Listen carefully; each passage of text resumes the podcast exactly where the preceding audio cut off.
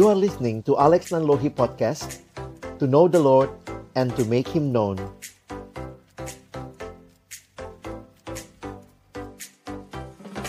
Kami datang di dalam ucapan syukur kepadamu Tuhan Karena sungguh engkau baik dan menyatakan kebaikanmu di dalam hidup kami. Kalau kembali engkau memberikan hari perhentian ini bagi kami untuk datang beribadah Memuji memuliakan namamu kami bersyukur dan tiba waktunya Bagi kami untuk membuka firmanmu ya Tuhan Kami mohon ketika kami membuka firmanmu Bukalah juga hati kami Jadikanlah hati kami seperti tanah yang baik, supaya ketika benih firman-Mu ditaburkan itu boleh sungguh-sungguh berakar, bertumbuh, dan juga berbuah nyata di dalam hidup kami. Berkati hambamu yang menyampaikan semua kami yang mendengar. Tuhan tolonglah agar kami bukan hanya menjadi pendengar-pendengar firman yang setia, tetapi mampukan kami dengan kuasa, dengan pertolongan dari rohmu yang kudus, kami dimampukan menjadi pelaku-pelaku firman-Mu di dalam hidup kami, di dalam keseharian kami. Bersabdalah ya Tuhan, kami umat-Mu sedia mendengarnya.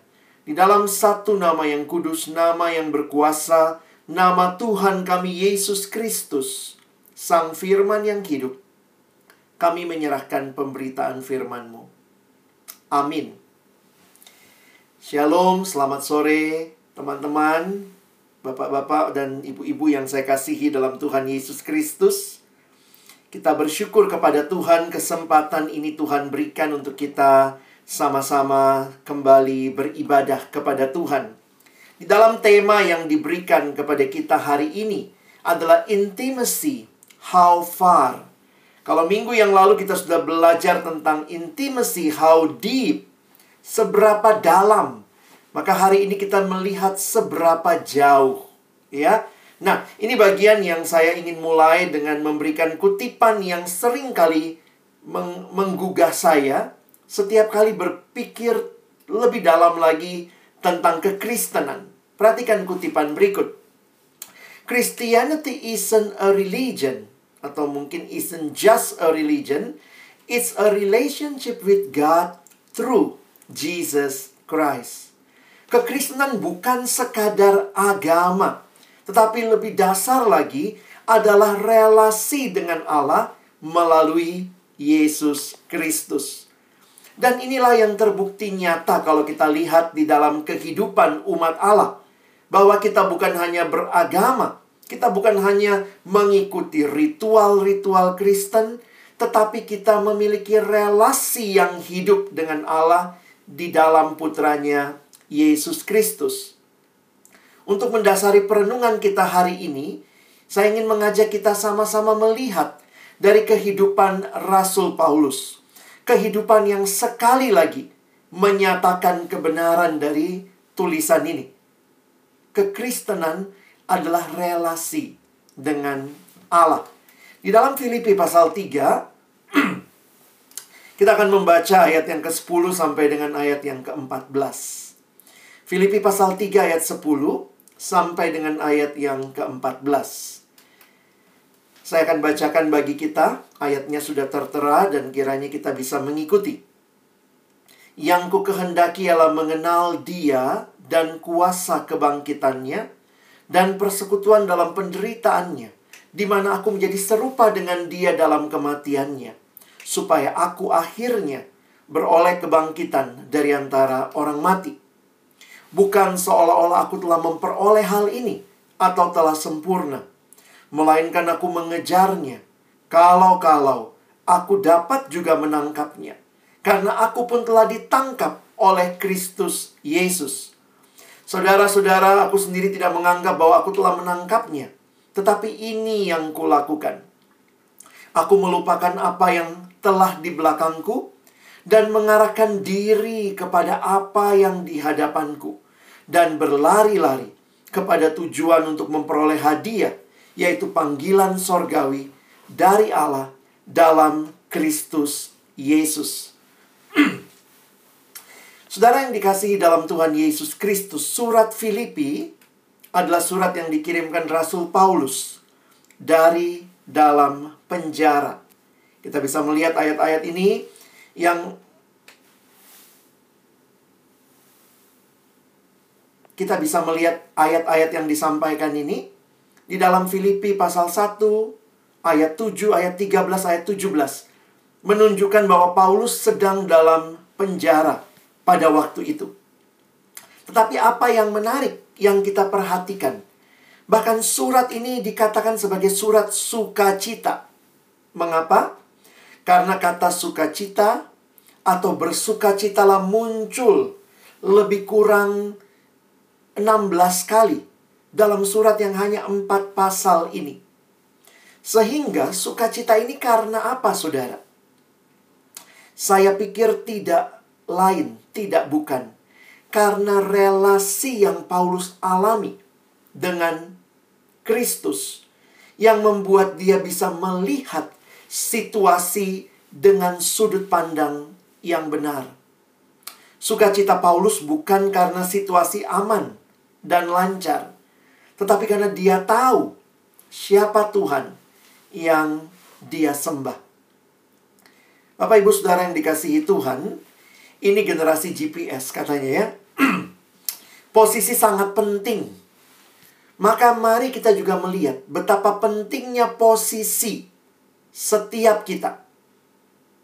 Berkaca dari pengalaman Paulus, maka apakah yang menjadi posisi kita? Apakah kita masih ada di dalam daging atau kita ada di dalam Kristus? Keselamatan kita terima karena iman di dalam Kristus. Keselamatan bukanlah usaha manusia. Karena itu kalimat berikut jadi menarik untuk kita pikirkan. Keselamatan bukan apa yang saya lakukan bagi Tuhan, tetapi apa yang Kristus lakukan bagi kita. Nah, sehingga saudara, sekarang saya ingin mengajak kita melihat setelah Paulus di dalam Kristus berelasi dengan Kristus, maka apa yang menjadi kerinduannya? Saya coba membayangkan kalau waktu itu ada koran ya. Ada koran mungkin Filipi Post. Lalu wartawannya datang dan ingin mewawancarai Rasul Paulus. Lalu dia bertanya, "Boleh saya tahu, Bapak Paulus, apa kerinduanmu sebagai murid Kristus?" Saudara perhatikan di dalam ayat 10 yang kita baca tadi. Sebenarnya kalimatnya secara sederhana yang ku kehendaki ialah mengenal dia. Saudara, Paulus kan bukannya nggak kenal Kristus ya. Dia sudah kenal Kristus. Tetapi ini kerinduan yang sangat mendasar. Tujuan hidup Paulus adalah untuk mengenal Allah. Dan seluruh aspek hidupnya, dia arahkan untuk mengenal Allah. Termasuk melalui pelayanannya. Paulus merindukan dirinya semakin mengenal Allah. Teman-teman, keintiman dengan Allah di dalamnya ada pengenalan siapakah Allah yang kita sembah. Siapakah Allah yang kepadanya kita menyerahkan hidup kita. Menarik saya coba mengajak kita memikirkan bagaimana pengenalan Paulus ini adalah pengenalan yang bukan sekadar informasi. Tetapi pengenalannya adalah pengenalan yang bersifat relasi. Saudara beda ya antara informasi dan relasi. Saya kasih contoh begini. Misalnya ada dua kalimat ya, saudara pilih. Lebih suka kalimat yang mana? Kalimat pertama begini.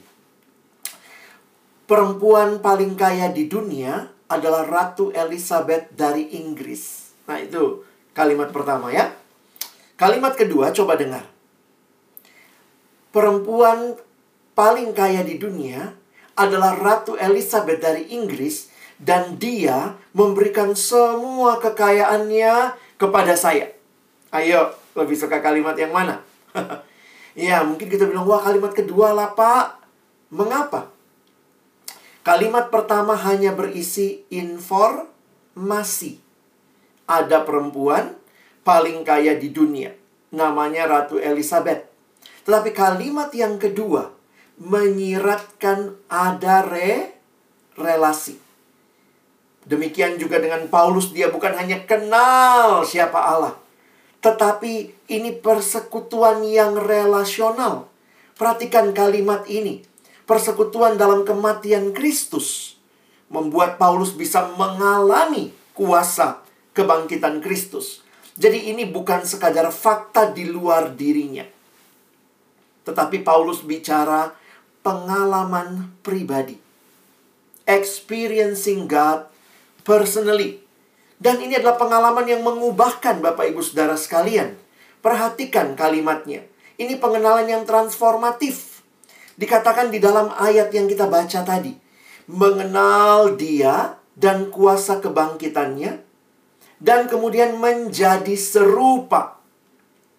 Ada perubahan menjadi serupa dengan dia dalam kematiannya. Sebenarnya ini bagian yang sudah kita renungkan harusnya di dalam minggu yang lalu. Karena ini bicara kedalaman relasi dengan Allah. Ini bukan hanya relasi informatif, tetapi ini relasi yang personal, bahkan transformatif. Dan karena itu kita perhatikan, bagi kita orang percaya, Tuhan mengaruniakan kepada kita untuk terus bertumbuh. Ada tiga hal minimal yang Tuhan berikan bagi saudara dan saya untuk bisa terus bertumbuh. Yang pertama, kehadiran rohnya yang kudus. Yang menuntun kita. Roh kudus adalah roh kebenaran. Yang menuntun kita dalam segala kebenaran Allah. Tuhan juga memberikan apa buat kita untuk terus bertumbuh? Tuhan memberikan firman-Nya Makanya membaca merenungkan firman itu bukan hanya teori, bukan hanya lagu sekolah minggu, baca kitab suci, tetapi itu kebutuhan bagi setiap kita. Beberapa gereja termasuk di dalam gereja seperti GKI yang masuk pertama itu Alkitab, Saudara ya.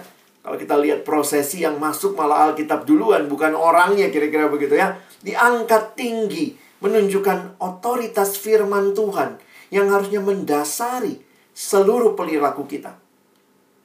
Dan juga Tuhan karuniakan kepada kita apa? Tuhan karuniakan komunitas. Saudara, komunitas menjadi tempat di mana kita bertumbuh bersama. Menjadi tempat di mana kita boleh terus makin dalam mencintai Tuhan. Dan ketika ini terjadi, maka semua yang baru-baru ini saudara alami ya. New life, hidup baru new orientation. Dulu orientasinya titiriri. Manusia dalam dosa tuh orientasinya titiriri, saudara. Apa itu? Mati-matian untuk diri sendiri. Sekarang orientasinya bagi kemuliaan Tuhan. Dan juga ada nilai yang baru. New value. Makanya hidup rohani kita haruslah hidup yang makin dalam dengan Tuhan yang pertama-tama kita alami adalah kita percaya pada Yesus, believing in Christ. Tetapi pada saat yang sama, kita juga menjadi serupa dengan Kristus. Nah, saudara, sekarang pertanyaannya, sampai berapa jauh? Wis, how far? Kalau intimacy harus that deep, sedalam itu, sampai mengalami perubahan, bukan hanya sekadar pemahaman, maka pertanyaannya sampai kapan hal ini menjadi perjuangan kita? Sebenarnya di Alkitab secara sederhana dinyatakan bagi kita bahwa pengenalan akan Tuhan adalah pengenalan seumur hidup. Tidak ada dari kita yang sudah lulus, saudara ya. Ini satu-satunya mata kuliah yang tidak pernah selesai selama kita hidup. Namanya mata kuliah mengenal Tuhan. SKS-nya nggak pernah habis. Dulu ada yang bilang, aduh kak, bosen banget ya ketemu apa PPKN. TK katanya ada PPKN juga, ada ya. Lalu kemudian SD ada PPKN. Masuk SMP ada PPKN. Masuk uh, eh, SMA ada PPKN. Masuk kuliah ada kewiraan gitu ya. Ada ada bagian yang seperti PPKN. Jadi ada yang bilang, aduh kak, bosen. Wow. Kita sekarang punya mata kuliah yang tidak pernah selesai. Seumur hidup kita adalah makin menjadi serupa dengan Kristus. Makanya kalau ditanya, how far? Bagi saya, sampai mati. Saudara ya. Mau intim dengan Tuhan bukan cuma waktu lagi mahasiswa. disuruh datang, kadang-kadang gitu ya, ibadah pakai absen. Ya, karena di absen ya datanglah. Begitu absen berhenti, berhenti juga ikut Tuhan. Bukan begitu. Saudara, kalau kamu datang cuma karena absen, ingat absen itu bergunanya di bumi ya. Mungkin untuk nilai di kampus, mungkin untuk ekstrakurikuler gitu ya. Tetapi di hadapan Tuhan, Tuhan melihat bukan absen, tapi hati yang sungguh-sungguh menyembah Tuhan. Saya tidak anti absen ya. Silakan Bapak Ibu dari pihak kampus kalau mau melakukan absen, silakan. Tetapi buat semua kita, perhatikan hatimu.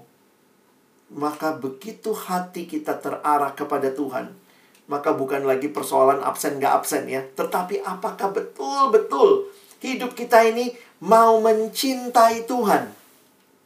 Nah, saudara, dalam persiapan ini saya coba menggali sedikit ya. Sebenarnya waktu Paulus menulis Filipi, Paulus tuh sudah bertobat berapa lama? Wah, ini enak ya kita coba me merekonstruksi hidup Paulus.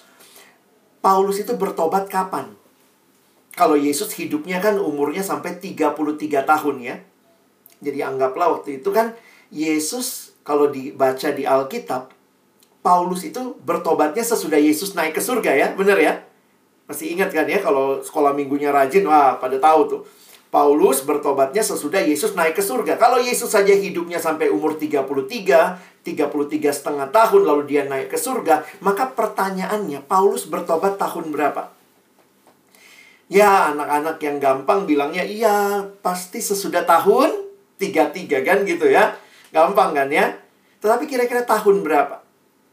Para sarjana teologi mencoba menghitung dan memperkirakan kalau Yesus naik ke surga di kisah Rasul 1, nanti buka Alkitabnya, kisah Rasul 1, Yesus naik ke surga kan, itu tahun 33.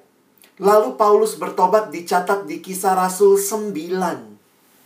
Berapa jarak antara kisah Rasul 1 dan kisah Rasul 9? Paulus bertobat tahun berapa? Menurut perkiraan pada tahun 35 Masehi. Ya, jadi kalau kita lihat ini ada uh, timeline ya bahwa Paulus diperkirakan bertobat tahun 35 sesudah Yesus naik ke surga ya sesuai dengan hitungan yang kita lihat di Alkitab. Nah, maka muncul pertanyaan kapan Paulus tulis kitab Filipi? Wah, ini menarik ya. Muncul pertanyaan kapan Paulus tulis kitab Filipi? Ya, nenek-nenek juga jawabnya sesudah tahun 35 ya, begitu ya. Nah, kita coba hitung lagi gitu ya. Menurut para ahli yang mencoba menghitung bahwa kitab Filipi ditulis kurang lebih, nah lihat ya. Nah, ini kan timeline hidup Paulus. Teman-teman lihat yang paling bawah tuh. Bahwa pada waktu antara tahun 59 sampai tahun 61. Jadi diperkirakan Paulus di penjara dan dari penjara lah itu dia tulis surat-surat penjara. Filipi, Efesus, Kolose, Filemon gitu ya. Nah, Teman-teman perhatikan. Berarti kita ambil tahun yang paling tinggi saja, 61.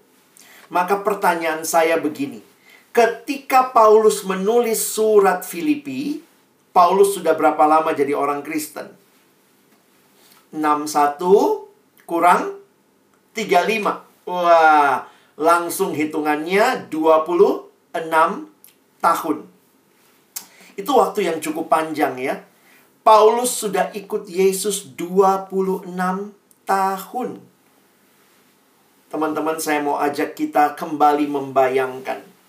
Bayangkanlah kamu adalah wartawan dari Filipi Post, koran terkemuka di Filipi. Kalian ditugaskan mewawancara Paulus. Dan waktu kalian gali latar belakangnya, gile nih orang sudah 26 tahun. Jadi Kristen, bahkan sudah pelayanan ke mana-mana, rasul besar sudah nulis banyak kitab, lalu saudara mulai mewawancara. Rasul Paulus, saya baru tahu ternyata Bapak sudah 26 tahun jadi orang Kristen. Wow, hebat banget Pak. Bolehkah saya bertanya kepada Bapak, setelah pelayanan 26 tahun, apa kerinduan Bapak? Lalu Paulus jawab ya. Nah ini jawabannya. Yang tadi, yang ku kehendaki ialah mengenal dia. Wow, teman-teman saya kagum waktu menyadari latar belakang seperti ini. Ini kelihatannya, ini kan kalau anggaplah ya ada retret, mahasiswa baru, pergi retret lalu pulang Aduh kak, saya pingin kenal Yesus. Aduh pak pendeta, saya pingin sekali kenal Yesus. Saya baru kenal dia. Wah, begitu ya. Tapi teman-teman ingat ya. Paulus ini bukan orang baru kenal Yesus. Dia sudah kenal Yesus 26 tahun. Sudah melayani ke banyak tempat, tetapi kerinduannya tetap sama. Yang ku kehendaki ialah mengenal dia. Teman-teman jangan pikir kita sudah selesai kenal Tuhan ya. Sampai kapan? Sampai selama-lamanya ya. Sampai kita boleh berjumpa dengan dia. Sudah berapa lama kalian kenal Tuhan? Mungkin beberapa di sini umurnya bahkan belum sampai 26 ya. Kecuali mungkin yang lebih senior ada pendeta Adi, ada mungkin yang lain begitu ya, Pak, Pak uh, majelis. Tetapi mungkin sebagian dari kalian umurnya juga nggak sampai 26 ya. Eh, belum sampai maksudnya kok nggak sampai ya belum sampai 26 nah poin saya adalah setelah sekian lama kenal Tuhan apa kerinduanmu kalau bulan ini kita bahas youth for Christ orang muda buat Kristus maka ingat bahwa ini bukan sekadar bicara sekarang teman-teman Kadang-kadang kalau masih muda kesannya kayak berkobar-kobar untuk Tuhan, tetapi mari rindukan. Paulus di dalam bagian ini bukan hanya berbicara tentang apa yang dia rindukan. Makanya kalau saudara lihat ya, saya memberikan pelang ini. Dalam Filipi ini kita jadi belajar, kalau nanti kita mulai dari pasal 3 ayat 4, kita jadi belajar pasnya Paulus, masa lalunya.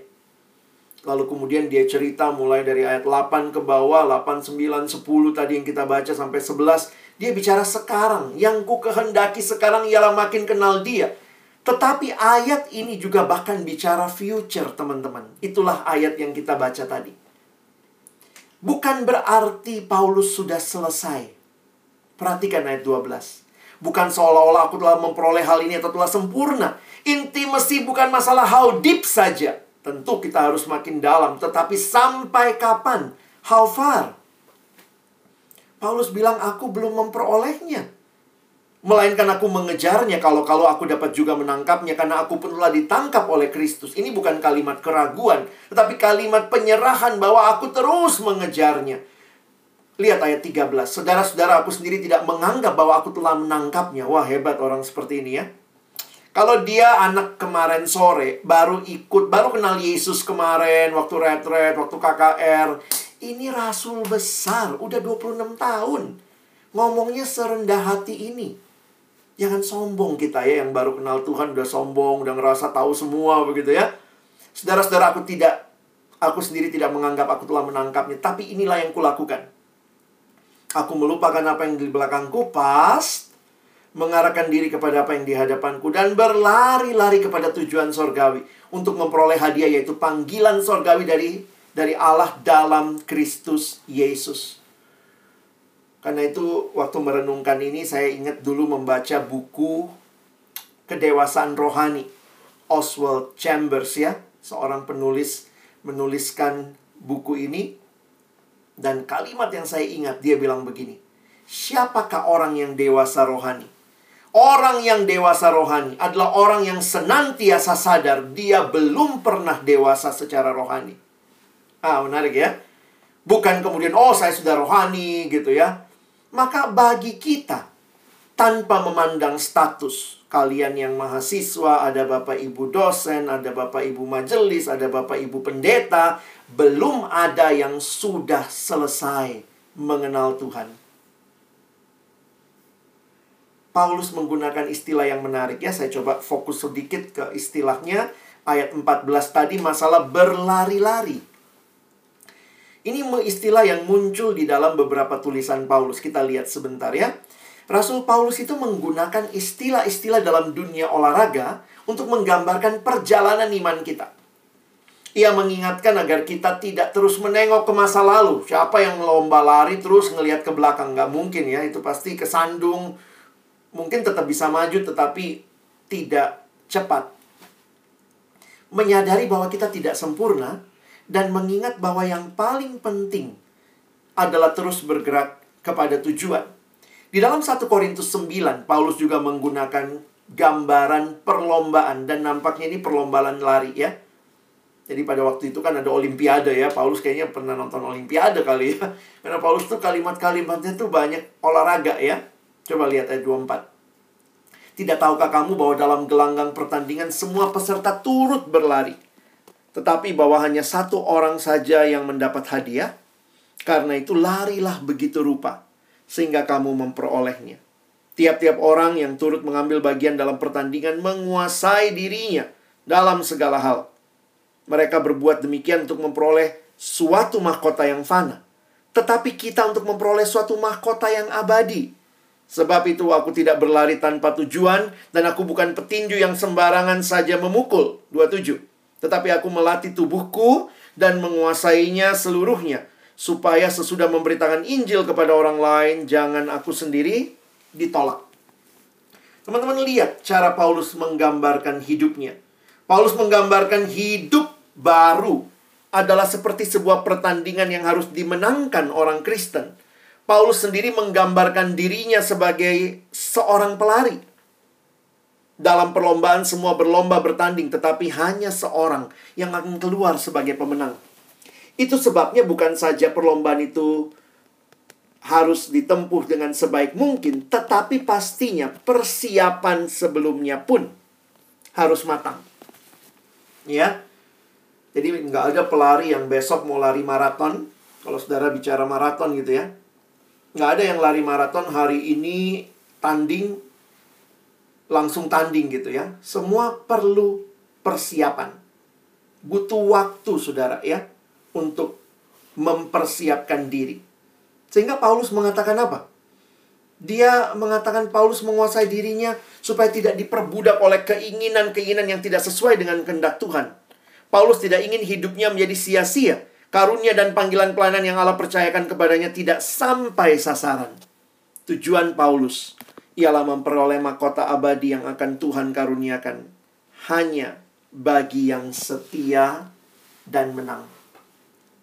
Kalau bicara how deep sebenarnya kita bicara tentang perubahan. Tetapi kalau kita bicara how far, kita sedang berbicara kesetiaan. Tuhan tidak hanya mau orang muda yang memang kelihatannya dalam, tapi hanya di satu waktu. Waktu muda, waktu masih semangat, tetapi sampai seberapa lama. Dan itu yang namanya kesetiaan. Kesetiaan tidak diukur dari waktu, ya. Karena waktu itu maksudnya kesetiaan itu tidak bisa misalnya kita bilang begini. Hari ini saya setia. Kalau saya bilang hari ini saya setia, tanya lagi, besok masih setia nggak? Jadi sebenarnya akhir waktu itulah yang akan menentukan kita setia atau tidak. Ya. 2 Korintus 5 ayat 9. Nanti coba cek bahasa Inggrisnya. Saya lebih suka bahasa Inggrisnya ya. Kalimat Paulus begini. Sebab itu juga kami berusaha. Baik kami diam di dalam tubuh ini. Maupun kami diam di luarnya. Supaya kami berkenan kepadanya. Coba lihat terjemahan bahasa Inggrisnya. Dalam New International Version, So we make it our goal to please Him. Bayangkan, jadikan tujuan hidupmu menyenangkan Dia whether we are at home in the body or away from it. Kalau Indonesia tadi ya. Sebab itu juga kami berusaha supaya kami berkenan kepadanya. Nah, bahasa Inggris menggunakan istilah so we make it our goal. Jadi apa tujuan teman-teman? Cuman mau ikut Tuhan iskut, iseng-iseng ikut. Wah, masih muda nih. Aduh, lagi di kampus nih. Mau nggak mau ya ikut gitu ya.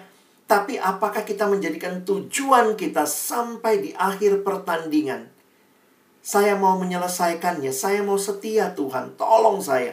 Kita ini memang tidak setia, tapi Tuhan memampukan kita untuk setia. Dan saya tutup dengan akhir hidup Paulus. Surat 2 Timotius ditulis di akhir hidup Paulus kepada anak rohaninya Timotius. Di akhir hidupnya inilah pengakuan Paulus. Aku telah mengakhiri pertandingan yang baik. Aku telah mencapai garis akhir. Aku telah memelihara iman. Sekarang telah tersedia bagiku mahkota kebenaran yang akan dikaruniakan kepadaku oleh Tuhan hakim yang adil pada harinya. Tetapi bukan hanya kepadaku, melainkan juga kepada semua orang yang merindukan kedatangannya. Saudara, bagi Paulus yang paling utama, akhir hidup adalah berjumpa dengan Kristus. Saudara, saya tidak tahu bagaimana kalian memaknai akhir hidupmu ya. Mau ketemu siapa? Memang kadang-kadang jadi unik ya orang investasi, cari duit banyak-banyak. Di akhir hidup kita ketemunya ketemu Tuhan. Makanya kalau aja dalam hidup kita siapin biar nggak miskin, kita investasi, kita lakukan ini dan itu. Untuk yang paling pasti nanti kita akan ketemu Tuhan, kita nyiapin apa? Dan pada waktu itulah Tuhan akan memberikan kepada kita mahkota kebenaran ya yang dikatakan bukan hanya kepada Paulus tetapi kepada semua orang yang merindukan kedatangannya. Karena itu sampai kapan kita setia?